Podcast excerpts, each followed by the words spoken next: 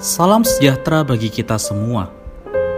Emana kembali hadir dengan podcast pembahasan firman Tuhan. Semoga firman Tuhan yang murni mampu merawat batin kita, menguatkan roh kita, dan membangun iman kita di hadapannya. Silakan menikmati podcast Emana hari ini. Salam damai sejahtera saudara-saudari pendengar podcast Emana. Syukur kepada Tuhan, pada hari ini kita kembali lagi menikmati porsi ayat bacaan firman Tuhan. Bersama dengan saya Saudara Richard dan juga Saudara Bambang. Halo Saudara Bambang. Halo Saudara Richard, apa kabar? Amin, puji Tuhan. Terus dari hari ini kita akan menikmati porsi ayat bacaan di dalam Lukas pasal 21 ayat 1 sampai 38. Secara khusus, perikop ini membicarakan mengenai sebuah topik, yaitu pengharapan atau jerat. Yeah.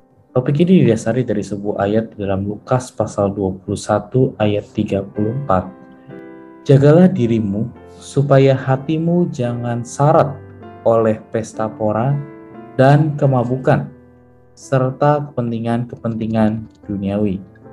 Dan supaya hari Tuhan jangan dengan tiba-tiba jatuh ke atas dirimu seperti suatu jerat.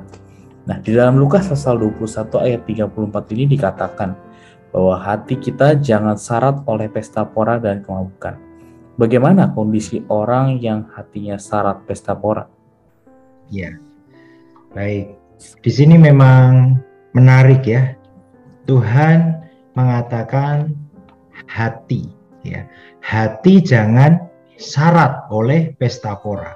Sarat itu apa? Sarat itu penuh, berat, ya dipenuhi, dibebani oleh pesta pora.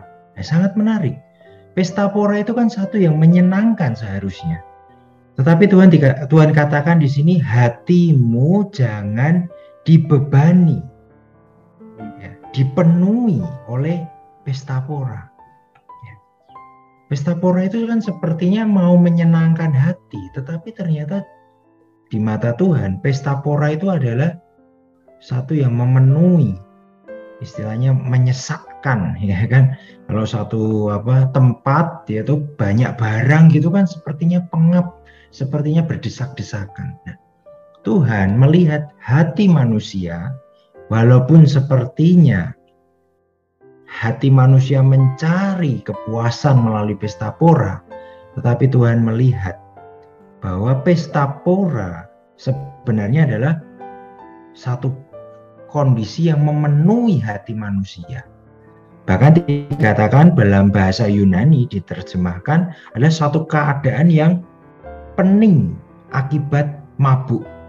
Jadi pesta pora itu sesuatu yang membuat pening, membuat mabuk, ya, sudah sesak, pening, mabuk, ya. Jadi pesta pora dan kemabukan yang disebut di ayat 34 ini sebenarnya adalah hal-hal yang di luar Tuhan, yang membuat manusia itu, ya tadi ya, penuh kan, sumpek. Nah, ya bisa seperti itu, pening. Nah, ini mengacu kepada apa? Kita harus lihat ayat-ayat sebelumnya yang pernah kita bahas juga ya, bahwa pesta pora ini mengacu kepada pelampiasan dalam kenikmatan makan dan minum. Ya, makan sebebas-bebasnya, minum sebebas-bebasnya. Nah, kita lihat itu sama dengan Lukas 17 ayat 27. Mereka makan dan minum, kawin, mengawinkan. Jadi mereka cari kepuasan hati. Tetapi sebenarnya hati mereka sedang diduduki oleh sesuatu yang memabukkan, sesuatu yang membuat pening, sesuatu yang membebani mereka. Ya. Dan dikatakan sampai pada hari Nuh masuk ke dalam bahtera. Hati mereka itu sudah dipenuhi dengan makan, minum, kawin, mengawinkan sampai datanglah air bah dan membinasakan mereka semua. Jadi hati mereka sudah tidak lagi peka. Tuhan berfirman apa, Tuhan mengingatkan apa, sudah tidak digubris lagi, sudah ya namanya orang mabuk ya, hatinya sudah mabuk, hatinya sudah penuh, sudah tidak bisa terima apa-apa lagi. Nah, itu di kondisi angkatan Nuh, zaman Nuh. Itu ditandai dengan kegemaran memuaskan hawa nafsu mereka. Nah, kalau pesta pora dan kemabukan dalam pasal 21 ayat 34 ini ya, lebih kepada kenikmatan yang berlebihan terhadap makan dan minum. Ya, sebenarnya berbicara tentang kekhawatiran hidup ya. Cari makan, cari minum, semuanya ini seharusnya normalnya adalah untuk memenuhi kehidupan, memenuhi kebutuhan hidup kita. Tetapi sekarang makan dan minum dibuat bisnis, kuliner ya.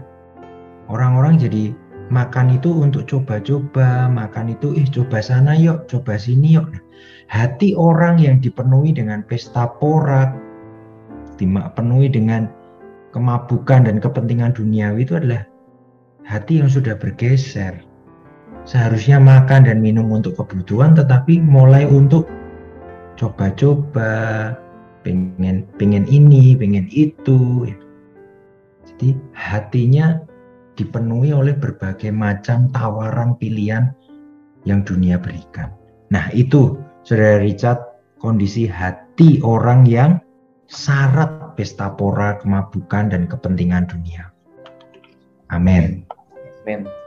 Tuhan, semoga melalui fakta ini dapat menyadarkan kita ya, mengenai ya, kondisi dunia hari ini, bagaimana kondisi hari ini yang syarat oleh pesta pora, mengacu kepada tanda mengenai pada zaman Nuh ya. Bagaimana ya manusia memuaskan ego, kenikmatan berlebihan terhadap makan minum. Ya, kemudian mengapa kedatangan Tuhan dikatakan tiba-tiba jatuh atau seperti suatu jerat? Betul. Ya, hati yang dipenuhi dengan pesta pora dan kemabukan, maka hatinya sudah tidak lagi untuk Tuhan. Ya. Barang siapa mengasihi dunia ini, kasih akan Bapa tidak ada di atas orang itu. Bagaimana mungkin kita bisa membaca firman Tuhan, hati kita mengasihi firman Tuhan, kalau hobi kita itu kuliner, hobi kita itu wah pergi kemana, beli ini, beli itu. Hati kita itu hati yang tertarik oleh dunia, bagaimana hati kita bisa tertarik juga terhadap firman Tuhan? Ya. Justru kalau kita membaca firman Tuhan, hati kita tertarik kepada firman Tuhan, kita tidak akan tertarik kepada dunia. Kenapa? Karena firman Tuhan mengatakan zaman ini seperti zaman Nuh. Kamu mau jadi Nuh atau mau jadi orang-orang yang hatinya penuh dengan pesta pora? Nah, ini jadi pertanyaan kita. Ya. Nah, berbicara tentang kedatangan Tuhan, kita seharusnya adalah orang-orang yang hatinya mengasihi Tuhan. Di kitab Wahyu, Yohanes mengatakan, "Datanglah ya Tuhan." Ketika Tuhan mengatakan, "Aku akan datang," ya Tuhan datanglah, segera datanglah. Nah, ini adalah orang yang merindukan kedatangan Tuhan. Seperti judul malam ini, kedatangan Tuhan itu menjadi pengharapan atau jerat. Berbicara jerat itu seperti kita mau tangkap hewan atau mau apa ya, mau jebak burung, jebak hewan apa gitu ya supaya kita tangkap. Nah, jerat itu adalah untuk menangkap sesuatu yang menyakitkan. Nah, kedatangan Tuhan bagi kita itu menyenangkan atau menyakitkan? Menyakitkan kalau kita hatinya dipenuhi dengan pesta pora, hatinya dipenuhi dengan dunia. Sehingga kedatangan Tuhan itu menjadi satu penghakiman bagi kita, menjadi satu yang menakutkan bagi kita. Nah, memang kita tidak bisa pungkiri ya, kita masih hidup di dunia, jadi masih perlu bertahan hidup, iya betul. Tetapi jangan sampai ini menjadi satu siklus yang memutar kita menjauh dari Tuhan. Ya kita bekerja capek ya kan untuk dapat penghasilan ya kan. Nah, sudah dapat penghasilan, cari hiburan. Setelah dapat hiburan ya khawatir lagi ya, harus bekerja lagi. Setelah bekerja capek ya, cari hiburan lagi. Kalau ya, siklus hidup kita hanya seperti itu terus, itulah yang namanya terbius. Itulah yang disebut dengan pening, mabuk, nggak sadar. Kita kerjakan itu terus bertahun-tahun, berpuluh tahun. Akhirnya, loh Tuhan datang kali kedua kita tidak siap. Ya, karena itu kita perlu berjaga-jaga. Ya, kondisi hari ini, pasti sudah lebih maju dari hiburan, kuliner, itu lebih maju dari zaman Nuh dulu. Tawarannya makin menarik, tawarannya makin bagus-bagus hari ini. Ya, hati kita bagaimana? Ya semoga pesta pora, kemabukan, kekhawatiran ini tidak membuat kita lupa bahwa Tuhan akan datang kali kedua. Dan pastinya ya pesta pora, kemabukan, kekhawatiran ini membuat tubuh kita itu sakit. Membuat tubuh kita ini menurun kualitasnya. Nah kalau tubuh kita menurun kualitasnya, ya, bagaimana kita bisa melayani Tuhan? Bagaimana kita bisa mempersembahkan tubuh kita? Ya, apakah kita persembahkan tubuh kita ketika sudah cacat, sudah sakit-sakitan? Baru Tuhan ini aku persembahkan tubuhku. Apakah seperti itu? Itu yang disebut dengan kedatangan Tuhan menjadi jerat tiba-tiba. Ya, nah, semoga kita tidak demikian ya saudara Richard ya. Amin. Puji Tuhan. Amin. Puji Tuhan saudara-saudari. Semoga hati kita ya, hari ini ya tidak sedemikian ya sehingga kita bisa memiliki kehidupan yang senantiasa berjaga-jaga. Sehingga ketika Tuhan datang tidak menjadi jerat bagi kita, ya, tapi semoga kita bisa mendapatkan kenikmatan, kita dapat mengalami keselamatan Tuhan yang lengkap dan juga diselamatkan dari dunia hari ini, ya, sehingga ya, kedatangan Tuhan bisa menjadi satu pengharapan bagi kita, bukan menjadi jerat bagi kita. Baik, sebagai penutup dan kesimpulan, saudara Bambang dapat memimpin kita di dalam doa. Mari kita berdoa, pendengar podcast Emana terkasih. Kita respon firman ini dengan satu dalam doa. Tuhan, terima kasih untuk firman-Mu di Lukas 21 ayat 34. Kami perlu menjaga diri kami, menjaga hati kami, supaya hati kami tidak dipenuhi, dibebani oleh pesta pora, kemabukan, dan kepentingan dunia.